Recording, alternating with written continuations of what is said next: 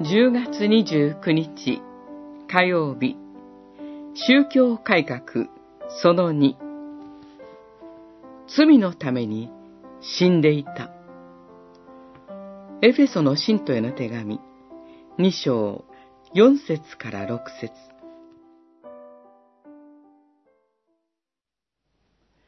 しかし、憐れみ豊かな神は、私たちをこの上なく愛してくださり、その愛によって、罪のために死んでいた私たちを、キリストと共に生かし、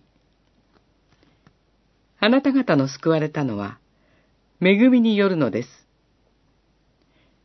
キリストイエスによって、共に復活させ、共に天の王座につかせてくださいました。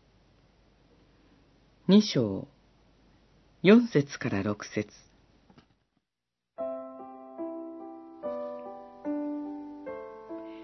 罪のために死んでいた。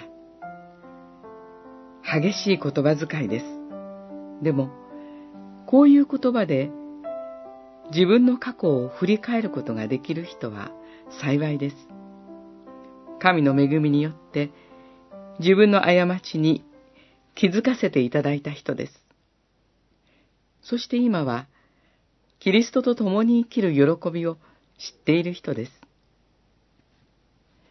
宗教改革者、カルバンは、その代表作であるキリスト教公用の冒頭で、自分自身の罪と悲惨とをはっきりと認識する必要を教え、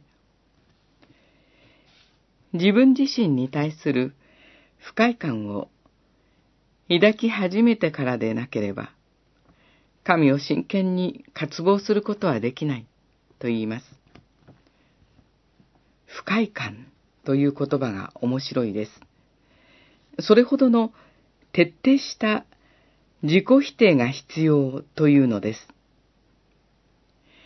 いや、むしろ聖なる神の見前に立つということを真剣に考えるなら、そうならざるを得ないのです。